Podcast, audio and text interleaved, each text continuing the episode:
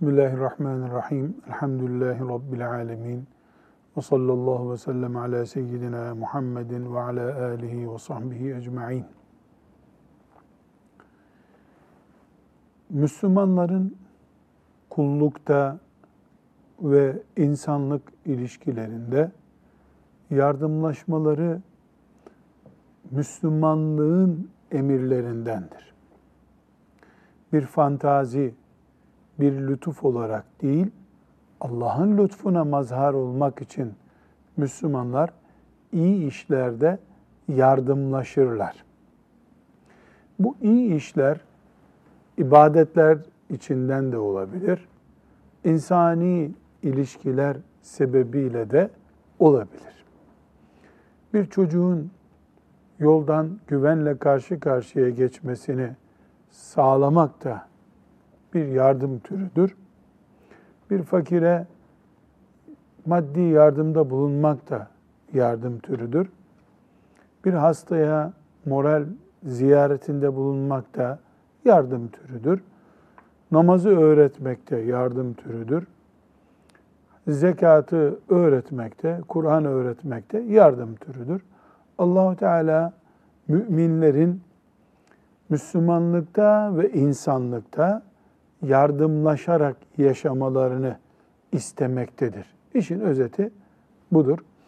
Riyazu Salihinde bununla ilgili iyilik ve takvada yardımlaşma diye bir başlık var. Bu başlıkla ilgili hadisi şerifleri okuyacağız. Önce e, Maide suresinden bir ayet parçası var. Ve taavenu alel birri ve takva bu emri hatırlayacağız. Nebevi bunu buraya almış. Ve taavenu alel birri ve takva iyilik ve takvada birbirinizle yardımlaşın. Allah buyuruyor. Aynı şekilde Asır suresini de Nevevi buraya almış.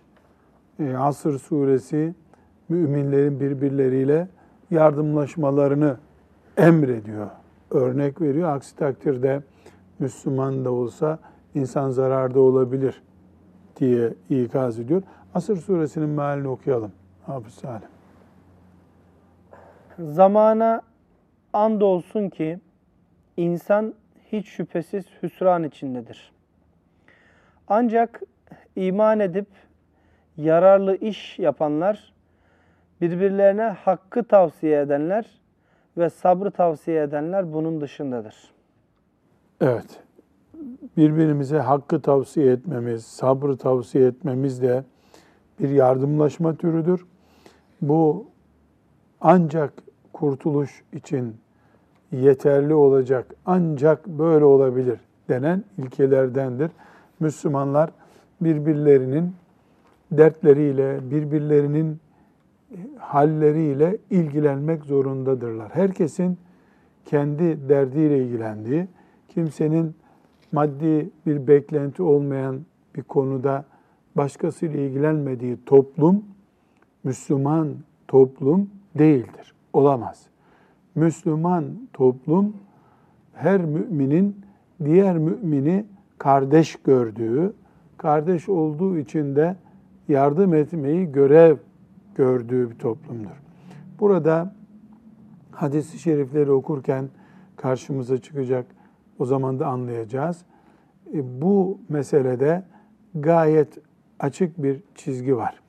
Bu yardımlaşma duygusu Müslüman olmayan toplumlarda da olabilir. Vardır da. İşte filanca Avrupa'daki teşkilat, Afrika'da filanca e, yere yardım etmiş. İşte filan Avrupalı yere düşerken çocuğu tutmuş, kurtarmış. Yani bu başkalarında da olur. Ama İslamiyet çizgisi içerisinde kalan mümin nesiller bu yardımlaşma konusunda karşılığını Allah'tan bekleyerek bu işi yaparlar. İbadet diye düşünerek yaparlar. Diğerleri ise toplumun takdirinden hoşlanır, onun için yapar vergi iadesi alacaktır. Onun için yapar. Ödül bekliyordur bir yerden. Onun için yapar. En azından bir vicdani rahatlama konusudur onun için. Müslümanda bu vicdani rahatlama konusu bile değildir. Yani büyük küçüğe yardım eder. Onun için çocuğu kolundan tuttum demez Müslüman. Müslüman çocuğun kolundan tuttum, düşmesini önledim. Allah bana sevap yazacak. Allah'tan karşılık bulacağım. Müslüman böyle düşünür. Bu da neyi gösteriyor? Birbirimizle yardımlaşmamız gerçekleştiğinde namaz gibi bir ibadet gerçekleşiyor. Oruç gibi bir ibadet gerçekleşiyor. Elbette Ramazan-ı Şerif orucuyla bir hayırda yardımlaşma, iyi işlerde yardımlaşma aynı düzeyde değil. Elbette namaz hepsinden daha yüksek ama ortada bir gerçek var. Bizi namaza teşvik eden neyse, namazdan ne bekliyorsak, Allahu Teala'nın rızasını umarak cenneti nasıl umuyorsak namazda aynı şekilde bir hayır yaptığımız zaman sözle, elimizle, yürüyerek nasılsa bir hayır yaptığımız zaman kalemimizle bir hayır yaptığımız zaman aynı şekilde Allah'tan karşılık bekleriz. Müslümanı iyi işlerde yardımlaşma, sivil toplum örgütü kurarken öyle bir iş yapma veya bireysel olarak bir iş yapmaya iten şey Allah'ın rızasıdır. Bunun dışında hiçbir şey Müslümanı hareket ettiremez. Kafire bile bir insan olarak şu iyiliği yaptığım zaman, bir bardak su verdiğim zaman bunu bile karşılığını Allah'tan beklediğim için yaparım. Hayvana bir acıma duygusuyla yanaştığımda Allah'ın mahluku ona bir bardak bir tas su verirsem Allah da bana sevap yazar diyerek yaparım. Bu hususu hadisi şeriflerden, örnek hadis-i şeriflerden okuyalım. 179. hadisi şerif Riyazu Salihinden Müslümanların arasındaki yardımlaşma konusunu örneklendiriyor. Bu örneği de zirve bir ibadetle yapıyor. Nevevi buraya aldığı bu 179. hadiste yani Müslümanların hayırda, takvada birbirleriyle yardımlaşması konusunda buraya bu hadis-i şerifi alırken cihat örneğiyle alıyor. Çünkü cihat Müslümanların en büyük Allah'ın razı olacağı iş açısından en büyük yaptıkları iştir. Bir yardımlaşma söz konusu olduğunda da cihatta yardımlaşma, kafirlere, düşmanlara karşı ümmeti Muhammed'i korumak için yapılan işteki yardımlaşma en büyük örnek oluyor. Şimdi hadis-i şerifi okuyunca göreceğiz. Yardımlaşma ne demekti? Müslüman öbür Müslümana bir konuda yardım ediyor. Yapamadığını yapıyor. Şimdi hadisi şerif Müslümanın cihad eden mücahit kardeşine yardım etmesini örneklendiriyor. Biz yardım deyince fakire erzak vermeyi, fakirin su parasını ödemeyi anlıyoruz. Elbette bu Müslümanlar arasında yardımlaşmadır. Ama yardımlaşmayı sadece fakir bir Müslümanın su parasını ödemek olarak anlamamalıyız. En zirvede ümmeti Muhammed'in topraklarını müdafaa etme, ümmeti Muhammed'in düşmanlarına karşı kurulmuş bir ordudaki müminle yardımlaşma düzeyinden başlayıp aşağıya inmek lazım. Nasıl namazın sabah namazıyla öğle namazının sünneti arasında, öğlenin farzıyla öğle namazının sünneti arasında bir fark var. İkisi aynı değil. Mesela işrak diye bir namaz var. İşrak namaz diye bir namaz var. Mübarek, sevaplı bir namaz. Ama sabah namazı gibi değil. Öğlenin farzı gibi değil. Sabah namazının sünneti diğer namazların sünnetleri gibi değil. İbadetler arasında bir sıralama var. Cuma namazıyla akşam namazının sevabı aynı değil. Ağırlıkları aynı değil. Yardımlaşma konusu da Müslümanlar arasında hayırda ve takvada yardımlaşma konusu da aynı şeyler değil. Mesela bir fakirin ayakkabı ihtiyacını karşılamakla açlıktan ölen bir insanın yemek ihtiyacını karşılamak aynı mı? Ayakkabı olmasa da yaşıyor o insan. Ama yarın ölecek kadar açlık çeken birisine bir dilim ekmek milyon ayakkabı eder. Aynı şekilde e, bireyler açısından bakıldığı gibi ümmet açısından da baktığımızda ümmeti Muhammed'in cihadı denebilecek bir hususta yardımlaşmayla öğrencilere okul kitabı dağıtma arasında fark var. Elbette okul kitabı dağıtma, musaf dağıtma, bunlar da mübarek işler. Bunlar da yardımlaşmaya dahil. Ama ümmeti Muhammed'in cihadı olacak bir konuda A, B, C bir sürü çeşidi var bunun şüphesiz. Cihat denecek bir şeyde müminin yardımlaşması cihadın ağırlığını ortaya çıkarıyor. Cihat neyse o konudaki yardımlaşma da o demektir. Bu yüzden Nevevi rahmetullahi aleyh 179. hadis-i şerifte Resulullah sallallahu aleyhi ve sellemin cihad eden mücahit mümine yardım eden, onunla destek açısından beraber olan diğer mümine sevap vaat eden sözünü nakletmiş. Şimdi bu hadisi şerifi teberrüken metnini de okuyalım. Sonra da tercümesini okuyalım, dinleyelim. An Ebi Abdurrahman Zeyd ibn Halid el-Cüheniyi radıyallahu anhu kâle. Kale Resulullah sallallahu aleyhi ve sellem Men cehheze gaziyen fi sebilillahi fekad gaza ve men halefe gaziyen fi ehlihi bi hayrin fekad gaza Ebu Abdurrahman Zeyd ibn Halid el-Cüheni radıyallahu anh'ten rivayet edildiğine göre Resulullah sallallahu aleyhi ve sellem şöyle buyurdu. Kim Allah yolunda cihada gidecek bir gaziyi tecihiz eder, cihad için gerekli olan ihtiyaçlarını karşılarsa, adeta cihada gitmiş gibi sevap kazanır.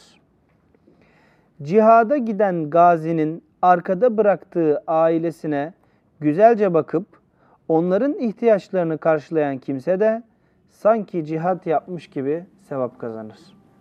Sallallahu aleyhi ve sellem. İki paragraf açmış Efendimiz sallallahu aleyhi ve sellem. Müslüman Ahmet Efendi cihad ediyor.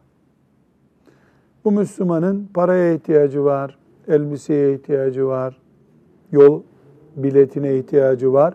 Bunu karşılıyor öbür Müslüman. Bir, birinci paragraf bu. İkinci paragrafı, Müslüman cihada gitmiş. Bu cihadı yaparken bu Müslüman hanımı, çocukları, annesi, babası geride kalmış o mücahidin gözü geride kalmasın diye bu kendi evine bakar gibi o mücahidin evine de bakıyor. İki paragraf. Mücahidin kendisine destek oluyor, ekonomik destek oluyor, lojistik destek oluyor veya mücahidin geride bıraktığı ailesine destek oluyor. Onların su parasını ödüyor, elektrik parasını ödüyor, kirasını ödüyor. Neyse artık. Nasılsa ihtiyaçları. Bu iki şeye vaat, edi, vaat ettiği Resulullah sallallahu aleyhi ve sellemin o da cihad etmiştir cümlesi oluyor. O da cihad etmiştir. Halbuki bu cihad etmiyor. Ya cihad edenin elbisesini aldı, yol harçlığını verdi. Veya cihad edenin annesine, babasına, hanımına, çocuklarına bakıyor yapmadı. Ama yapanın desteğini gördü. Destek verdi. Bu destek onu da cihad etmiş bir duruma yükseltiyor. Burada bizim cihat deyince Meydanda silahlı cihadı anlıyoruz. İlim yolunda yapılmış bir cihadı anlıyoruz. Sosyal bir alanda yapılmış cihadı anlıyoruz. Siyaset alanında yapılmış bir cihadı anlıyoruz. Cihat bir çeşit değil. Allah'ın dinini yüceltmek için ne gerekiyorsa onu yapmaktır cihat. Bu cihatın hangi çeşidinde olursa olsun bu söz geçerli. Demek ki bir Müslüman bedeniyle cihada katılıyor, mücahit oluyor, Allah'tan bir sevap kazanıyor. Onun gibi bir sevabı da ona destek olan kazanıyor. Ona destek olan da sevap kazanıyor. Hem de mücahit sevabı kazanıyor. Mesela şöyle buyurmuyor sallallahu aleyhi ve sellem Efendimiz. Mücahide destek olan verdiği sadaka kadar sadaka sevabı kazanır buyurmuyor. O da cihad etmiş olur buyuruyor. Talebeye destek olduğunda talebe ilim sevabı kazanıyorsa, destek olan da ilim sevabı kazanıyor. Camiyi yapanlara mesela inşaatını yapıyorlar caminin. Allah rızası için cami yapıyorlar. Çok susadılar. Yemek acıktılar. Onlara yemek götürüyor, su getiriyor. O da cami sevabından kazanıyor. Hangi burada bir kural, kaide konuşabiliriz. Allah için yapılan bir işe destek olan o işten kazanılan sevabın aynısını kazanır. Hadisi şerif sabit. Ama o işi yapanın sevabından bir şey eksilmez. O sevabını aldı gitti zaten. Bu cihatta olur, ibadette olur, ilimde olur, sosyal ilişkiler ne, nerede olursa olsun. Mesela çok basit bir örnek. Bir genç evleniyor. Nedir evlenmedeki gaye? İffeti korumak, ahlaklı, iffetli, namuslu bir mümin olmaktır. Kadın için, erkek için. Onların evliliğine yardım eden, iffetten, ahlaktan, namustan kazanılan sevabı kazanacak. Peki bu zaten sadaka değil mi? Yahu sadaka 5 lira verdiğinde 5 liranın bir kıymeti var. Nedir o? Bin sadaka sevabı diye, bin hasene diyelim mesela. Bin hasene. Ama iffet deyince, ahlak deyince, o evlilik 30 sene, 40 sene sürse, 40 sene ahlak ve iffetten elde edilen sevap, onlar yuvalarını devam ettirdikçe elde ettikleri sevap, çocukları var, çocuklarını namaz kıldırıyorlar, çocuklarını mücahit yaptılar. Bunların hepsinden sevap oluşacak. O evliliğe destek olan o sevaptan kazanacak. Demek ki kuralımız şu. Ta en tepedeki cihattan en alttaki bir çocuğa ayakkabı almaya varıncaya kadar Allah için yapılan bir işten e, katkı kazanmak, sevap kazanmak isteyen ona maddi bir destekte bulunabilir. Veya her zaman maddi destek gerekmez. Lojistik yanında bulunma desteği gerekebilir. Bunu yapar. Yaptığında bir iznillahi teala o işi yapanın kazandığı sevabın aynısını o mümin de kazanır. Bu kadar açık. Bu böyle bir kuru vaat değil, kuru bir teşvik değil. Resulullah sallallahu aleyhi ve sellemin sözüdür. Buradan anlıyoruz ki müminler hayırlı işleri yapmak konusunda ikiye ayrılıyorlar. O işi fiilen yapanlar, bir özürden dolayı yapamayacak durumda olanlar. Yapamayanlar da bir yolla destek verdiklerinde o sevabı Allah'ın izniyle kazanabilirler. 179. hadisi şeriften bu mübarek sırrı öğrenmiş olduk. 180. hadisi şerifte müminler arasında yardımlaşma konusunu öne çıkaran başlık altında 180. hadis-i şerifte çok güzel bir örnek daha var. Bu örneği de e, mealinden okuyalım. Ebu Said el-Hudri radıyallahu anh'ten rivayet edildiğine göre Resulullah sallallahu aleyhi ve sellem Huzeyl kabilesinin Lihyanoğulları üzerine ordu sevk etmek istedi. Bu sebeple şöyle buyurdu. İki kişiden biri cihada gitsin. Kazanılacak sevap ikisi arasında ortaktır. Evet, iki kişiden biri cihada gitsin. Bu kime söyleniyor? Mesela bir evde iki erkek var. İkiniz de gitmeyin. Bir taneniz gitsin. Bu ne demek? Biriniz cihatla ilgilensin, öbürü de onun desteğinde olsun. Ama sevabınız ortak olur.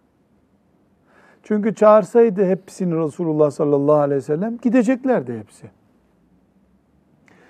Çok fazla adama ihtiyaç yok. Mesela bin kişiye ihtiyaç var. Ama katılabilecek iki bin kişi var. Nasıl bir eleme yapmış? Katılacak olan ihtiyaç sayısı için her evden iki kişiden bir kişi katılsın. Bir köyde 30 erkek varsa 15'i katılsın. Gerisi zaten katılmaya hazır. Onlar da katılanlara destek olacaklar. Böylece hepsi cihat sevabı kazanmış olacak. Bugünkü hayata bunu nasıl uyarlıyoruz? Mesela Ramazan-ı Şerif'te Müslümanlar yardım ediyorlar kardeşlerine. Veya bir deprem oluyor, sel oluyor. Mümin kardeşlerine yardım ediyorlar. Veya bir medresenin talebelerini sahipleniyorlar.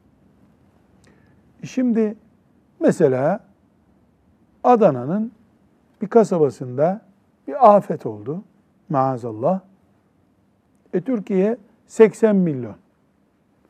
Hepimiz toplanıp o kasabaya yardıma gitsek kasaba çöker.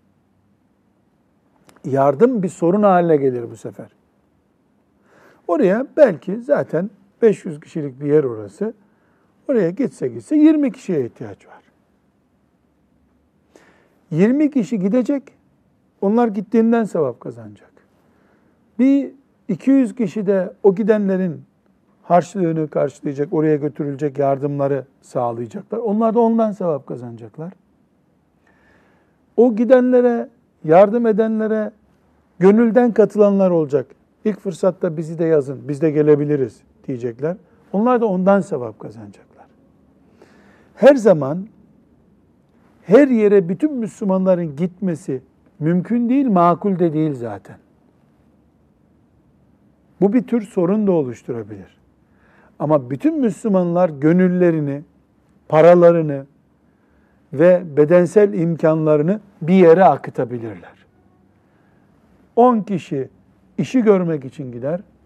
Bir 20 kişi onların biletini karşılar. Bir 100 kişi onların otel masraflarını karşılar. Bir başkası şunu karşılar. Bütün müminler ümmet olmanın gururunu yaşarlar. Allah'ın izniyle de hepsi aynı sevapla dönerler. Çünkü oraya giden 10 kişi, 20 kişi bilirler ki biz yalnız değiliz. Arkada, arkamızda duran, bize destek olan kardeşlerimiz var.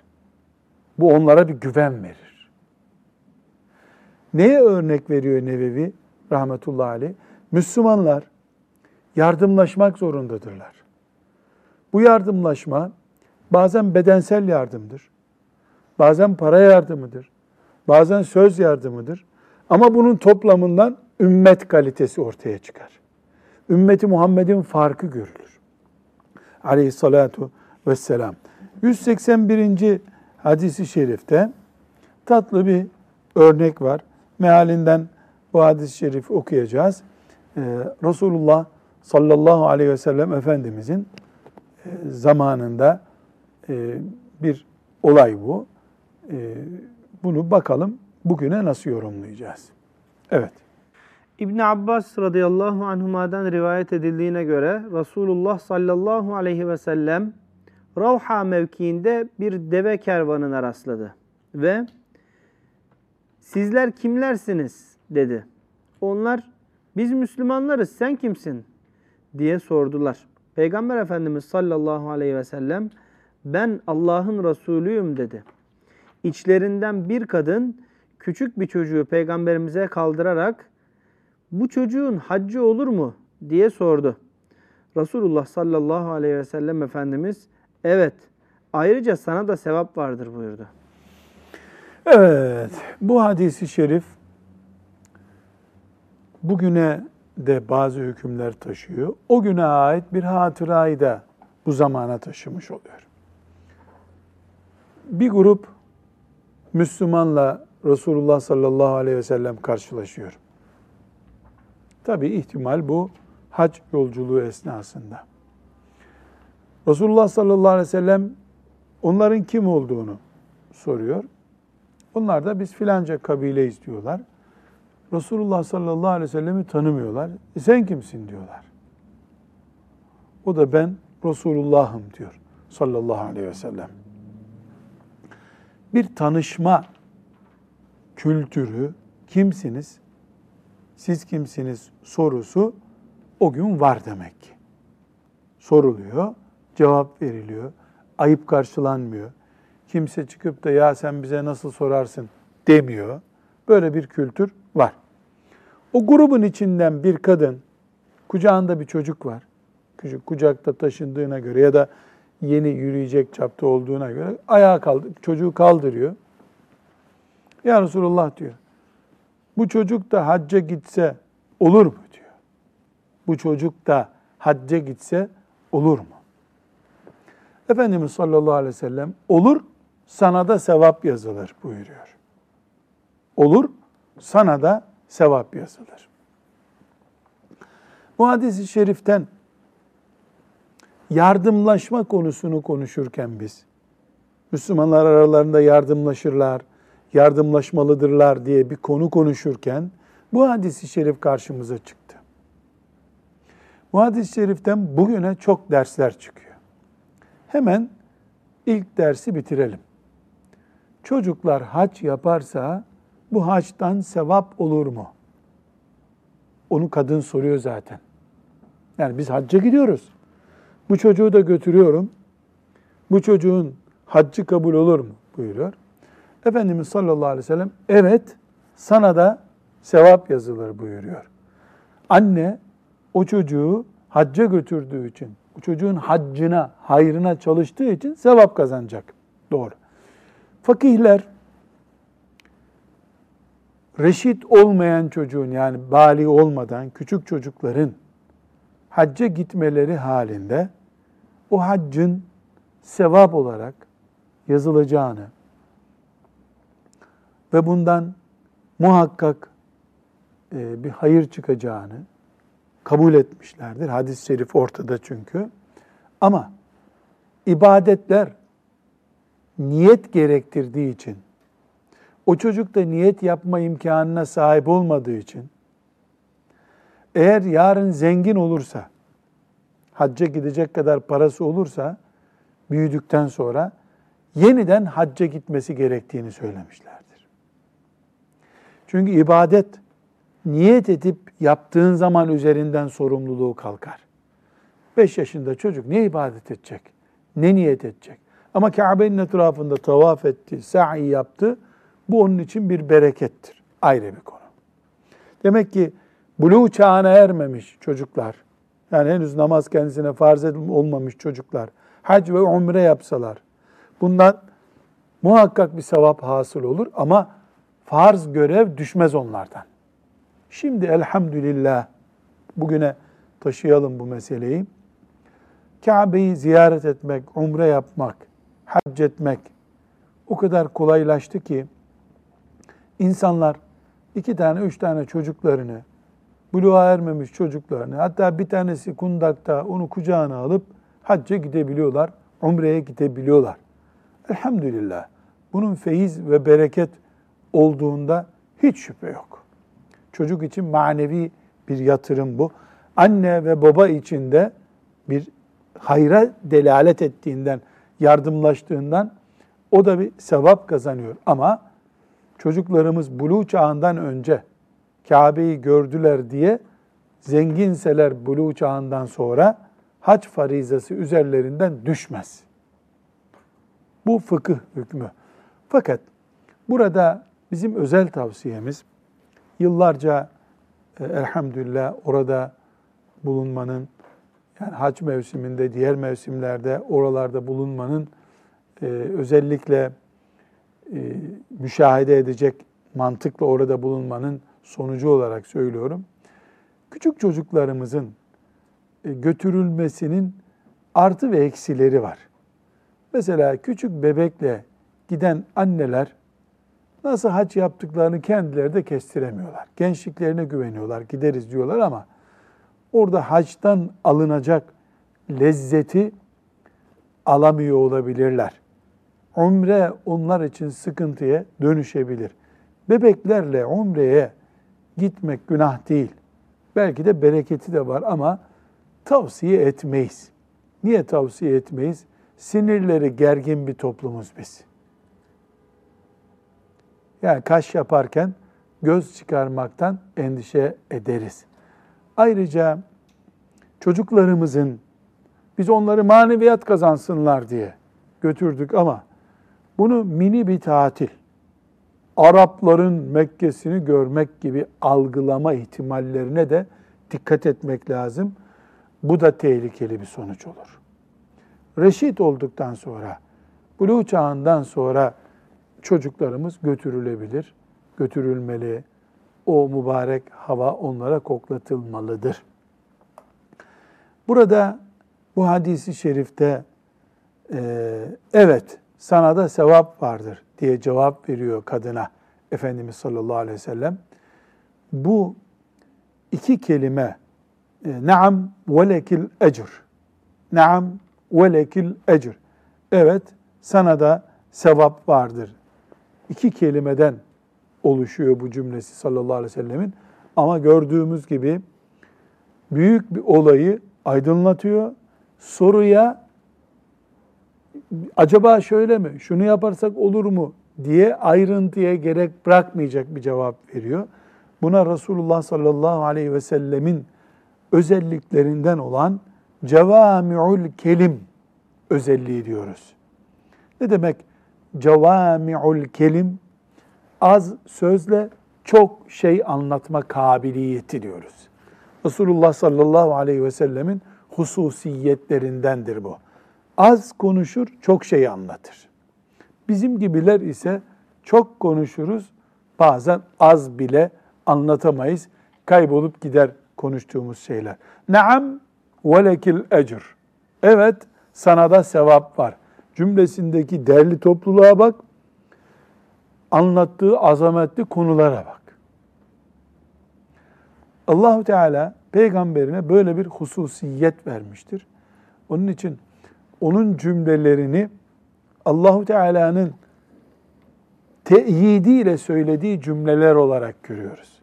Hadis-i şeriflerin bereketli anlatımı bundan kaynaklanıyor diye zannederiz. Bir hadisi şerif daha okuyacağız.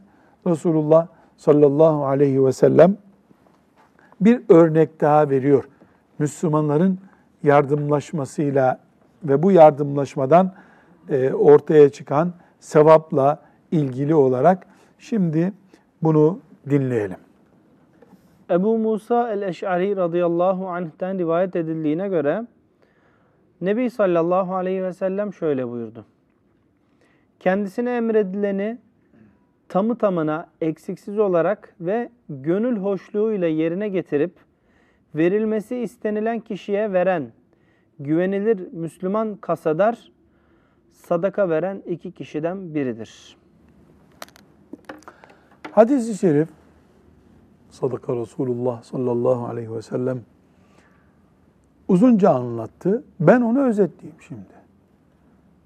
Patronunun verdiği parayı şu fakire götür diye verdiği parayı götürüp veren sekreter eğer emanette kusur etmediyse, mesela onu 3-4 gün cebinde gezdirip götürmediyse ve benim ne ilgim var bu işle canım? Verdi götürdüm diye gönül hoşluğuyla götürüp verdiyse iki sadakacıdan birisidir o diyor Efendimiz sallallahu aleyhi ve sellem.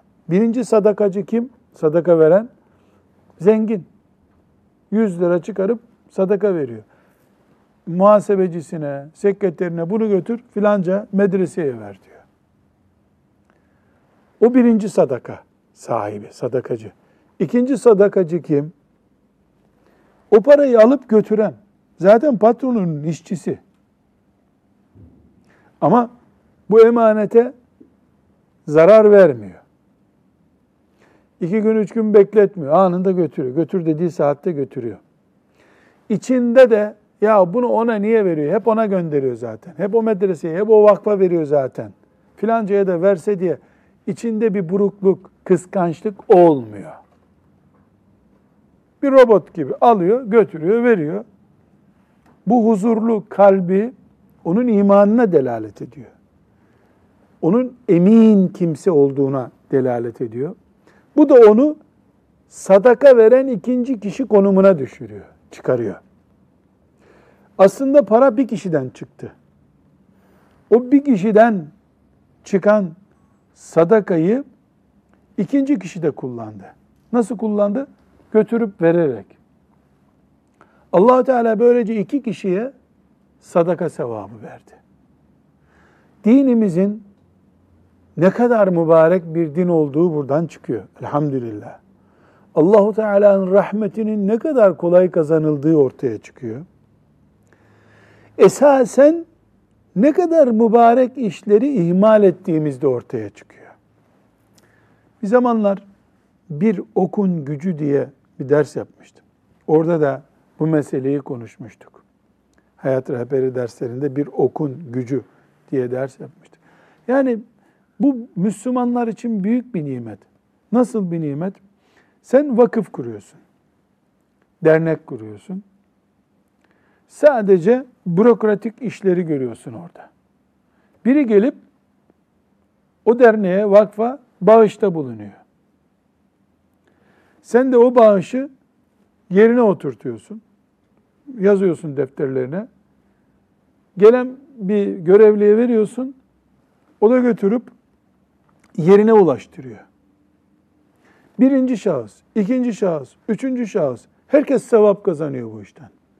Herkes sadaka sevabı kazanıyor. Bunu sadece sadaka olarak yani paralı bir iş olarak görmek de yanlış. Bir hoca efendi bir kitaptan bir ders okuyor. Ondan bir anlayışı oluyor. Onu Müslümanlara anlatıyor. Cuma namazında Müslümanlar bunu dinliyorlar. Gidiyorlar çocuklarına, hanımlarına anlatıyorlar. Hoca efendinin okuduğu kitabı yazan bundan sevap kazanıyor mu? Kazanıyor. Hoca efendi kazanıyor mu? Kazanıyor ilim sevabı. Camide onu dinleyen kazanıyor mu? Kazanıyor. Onun anlattığı hanımı ve çocukları bundan sevap kazanıyor mu? Kazanıyor. Rahmet bu işte. Kitabı yazan, kitabı yazdı kazandı. Okuyan okunarak, okuyarak kazandı. Dinleyen dinleyerek kazandı. Amel eden amel ederek kazandı. Belki var ya, o kitabı yazan, o yazdığı şeyleri yapmadan ölmüştür bu dünyada. Fırsat bulamamıştır. Belki ölüp gitmiştir. Yani tam o, o meseleyi yapmaya vakti olmadı mesela. Ya da zenginlikle ilgili, sadaka ile ilgili şeyleri yazmıştı. Hiç hayatında sadaka verecek durumda olmadı. Ama verilen sadakadan ona sevap gitti. Bu Müslümanların Allah'ın dinini yaşamada, insanlıklarını yaşamada birbirleriyle nasıl böyle içli dışlı olmaları gerektiğini anlatıyor. Bir lira veriliyor, o bir lirayla üç kişi sevap kazanıp cennete gidiyor. Dinimiz çok büyük alanda yaşanılabilir bir dindir. Her yerde dindar olarak bulunabiliriz. Allah'ın rahmeti her yeri kuşatmıştır. Elhamdülillah. Bu gerçeği bir kere daha bu 182. hadisi şeriften de öğrenmiş olduk. Ve sallallahu ve sellem ala seyyidina Muhammed ve ala alihi ve sahbihi ecma'in velhamdülillahi rabbil alemin.